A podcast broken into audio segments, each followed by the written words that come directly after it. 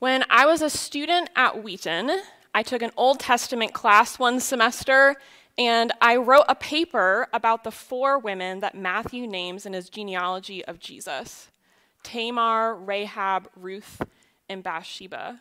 In the final weeks of the fall semester, I was researching and writing about these women, and I was immersed in these heart wrenching, complicated, and beautiful stories. I journeyed with these women through Advent. And every year since then, I have found myself drawn to these women in the weeks leading up to Christmas. So when Nate said that he wanted to focus on these women during the Advent season, I was so excited to get to spend another Advent journeying with these women.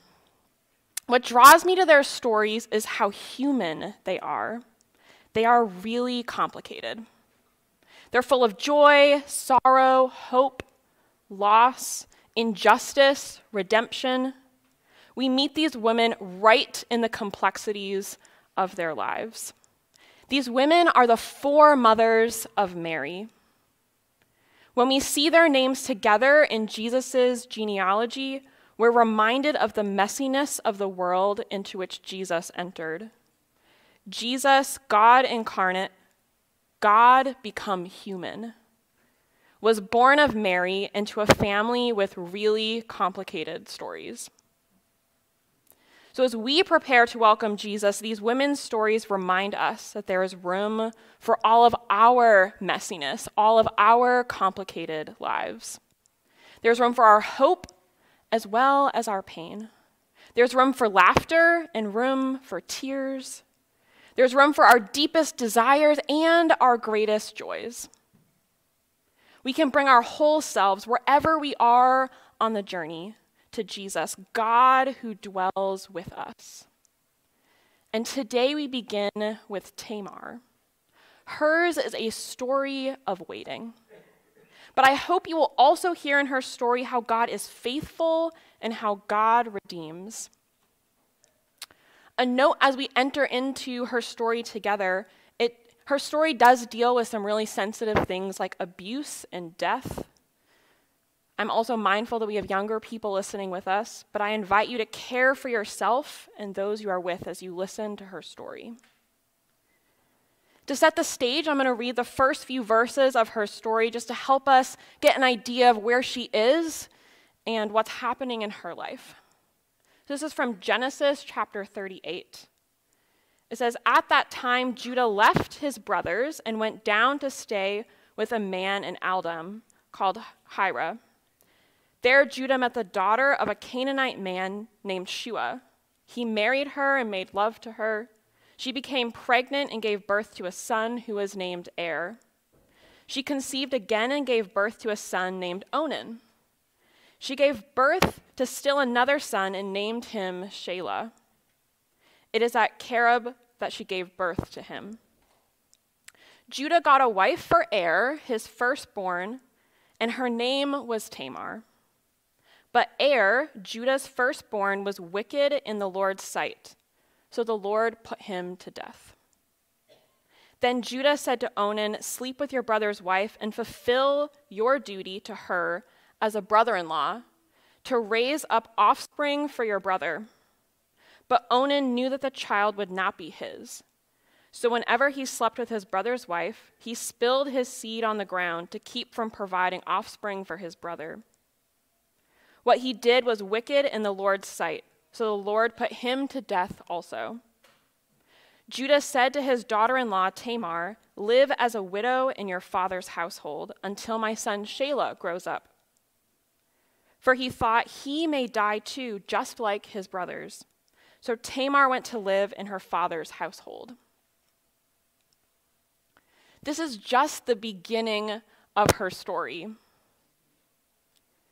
We find this story in the last section of Genesis, which focuses mostly on Jacob and his sons, the next generation of the promised line that we just read. The last 14 chapters of Genesis focused mostly on Jacob's son Joseph. You're probably familiar with the story of Joseph, the one who has dreams that one day his brothers will bow down to him, and his brothers are so angry they sell him, and he ends up in Egypt, working for one of Pharaoh's officials. But through God's providence, Joseph's position there ends up saving his family and all of Egypt during a famine. We know that story pretty well. That's a story that we tell often. But in the middle of Joseph's story, we meet another of Jacob's sons, the son through whom the promised line would continue Judah. Judah is the brother who suggests that they sell Jacob. In chapter 37, it ends with Joseph being sold, and chapter 38 begins with Judah leaving his brothers at that time. And it is there that we meet Tamar. We're going to look at Tamar's story in three different acts, and then we'll reflect on what her story means for us today. So, Act 1 the best of times and the worst of times. That's the section I just read for us. The beginning of the story is one of joy weddings, children, sons in particular, being born, and more weddings. Judah's oldest son, Er, is married to a woman named Tamar. Judah's family line will continue. I imagine Judah looking around at his growing family with joy and pride, with hope for the future. But in a flash, these best of times turn to the worst of times. Judah's oldest son, Er, was evil in God's sight, and God put him to death. We're not given any information about what it is that Er had done and why it resulted in him dying. But Tamar is left a widow, and Judah is left without his firstborn son. Something that's true across all times and places and cultures is that losing the people you love is incredibly hard. But for a woman in her time, for Tamar, this leaves her in an especially vulnerable position. This also leaves Judah with a lineage predicament. The firstborn son was incredibly important in their time. There are a few cultural things we need to know to help us understand exactly what's happening to Tamar in this story. First, a woman grew up under the care and authority of her father until the time when she was married, at which time she was past the authority and care of her husband. So Tamar left the care and authority of her father when she married Er. When Er died, Tamar came under the care and authority of her father in law, Judah. It was Judah's responsibility to care for Tamar. Second, there's a law that we read about in Deuteronomy 25 that tells us about a law for ensuring the continuation of the family line. I have it up on the screen for you.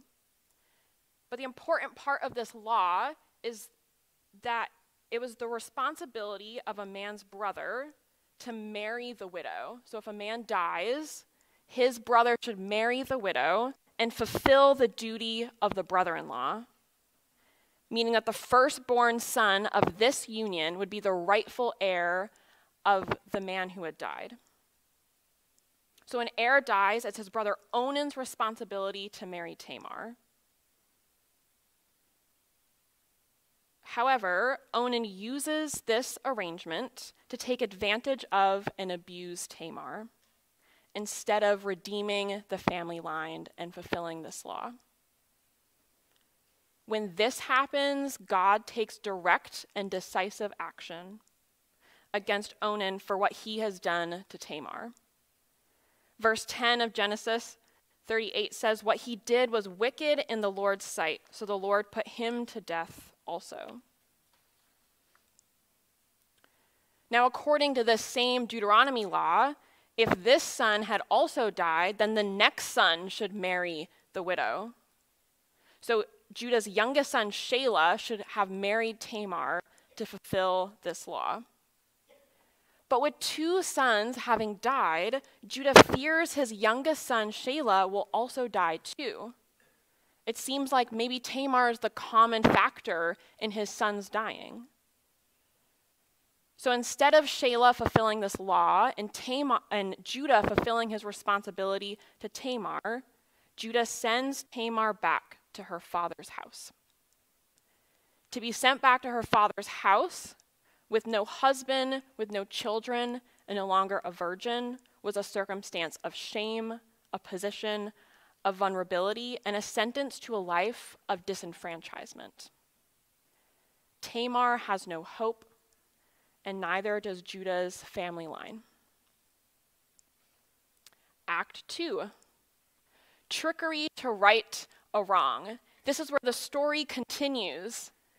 After years of waiting in her father's house, waiting for justice to be done, waiting for Judah to honor Tamar's rightful place in the family, Judah has not honored his responsibility to Tamar.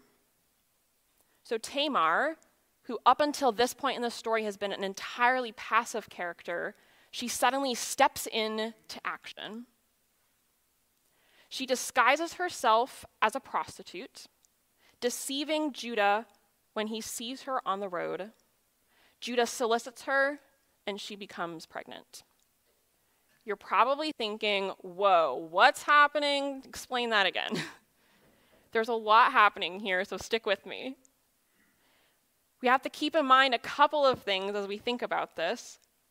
One, the sexual ethics of this time were very different than our times. And we also have to remember that for a woman, her survival depended on her having a place in her husband's household through bearing children.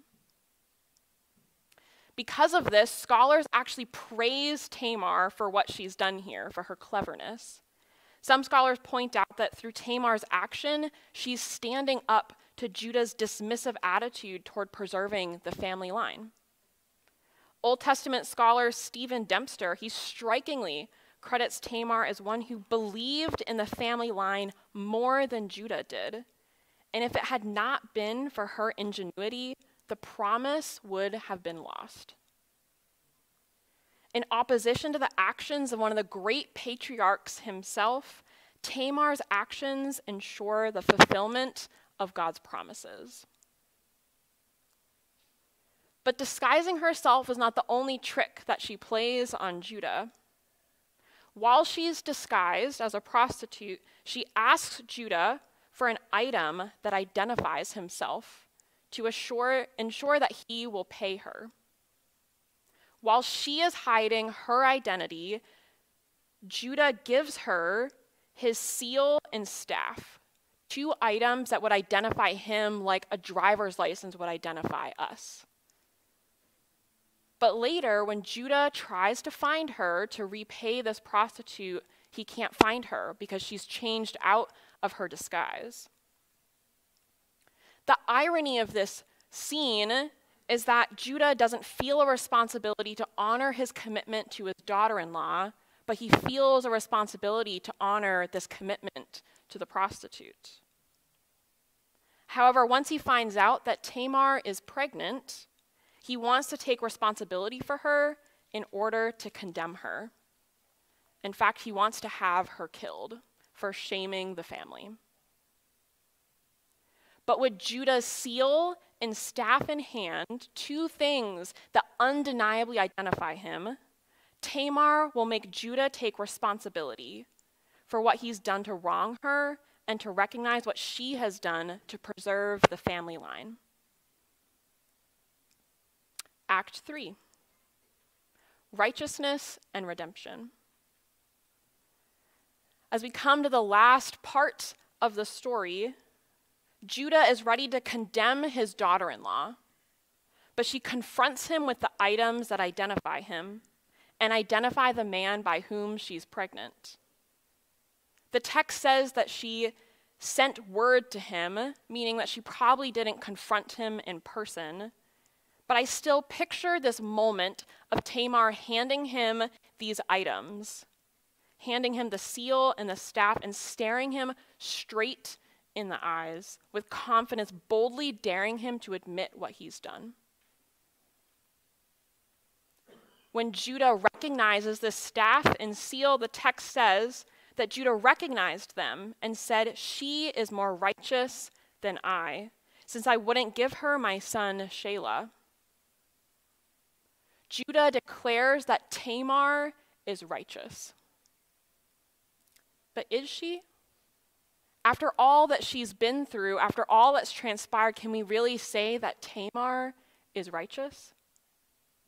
Old Testament scholar E. Ann Clements, she calls Tamar a practitioner of risky righteousness. I love that description for Tamar because it reminds us of an important point.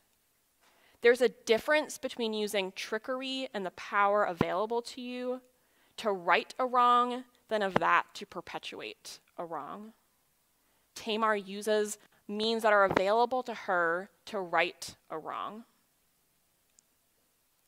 It's at this point that it matters that Tamar's story is found in the middle of the story of Joseph.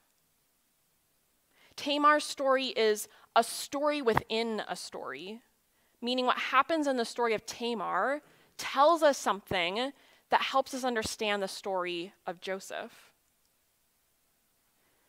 So, if we think back to maybe what we're familiar with about the story of Joseph, Joseph's brothers sell him into slavery at Judah's suggestion, but then they take Joseph's coat, the one that he's famous for, the technicolored coat, they cover an animal's blood, and they present it to their father Jacob so that he thinks that his son has died by being attacked by an animal. Jacob thinks that his son is dead because this item that identifies Joseph seems to be evidence of what has happened. Do you catch that? Judah is part of a plot to use an item that identifies Joseph to mislead Jacob about who is responsible for what has happened to Joseph. Then Tamar presents Judah with items that identify him, and Judah is confronted with taking responsibility for his actions. Tamar confronts wrong and seeks justice in a way that seeks to fulfill God's promises.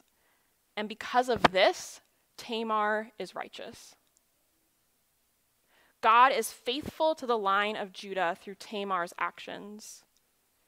And the end of the story is that Tamar gives birth to twin sons.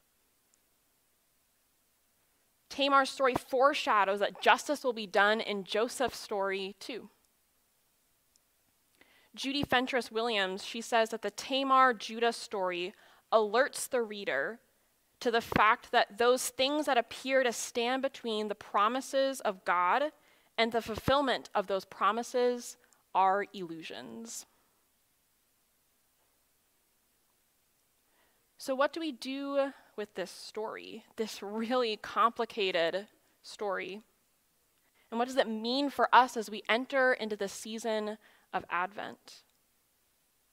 First, if any part of this story resonates with you, if you've ever grieved the loss of a spouse or a child, if you're a victim of abuse, if you've ever longed desperately for a child, if you've ever looked around at your situation and wondered if redemption was possible, the first thing to know is that God sees you and that your story matters to God.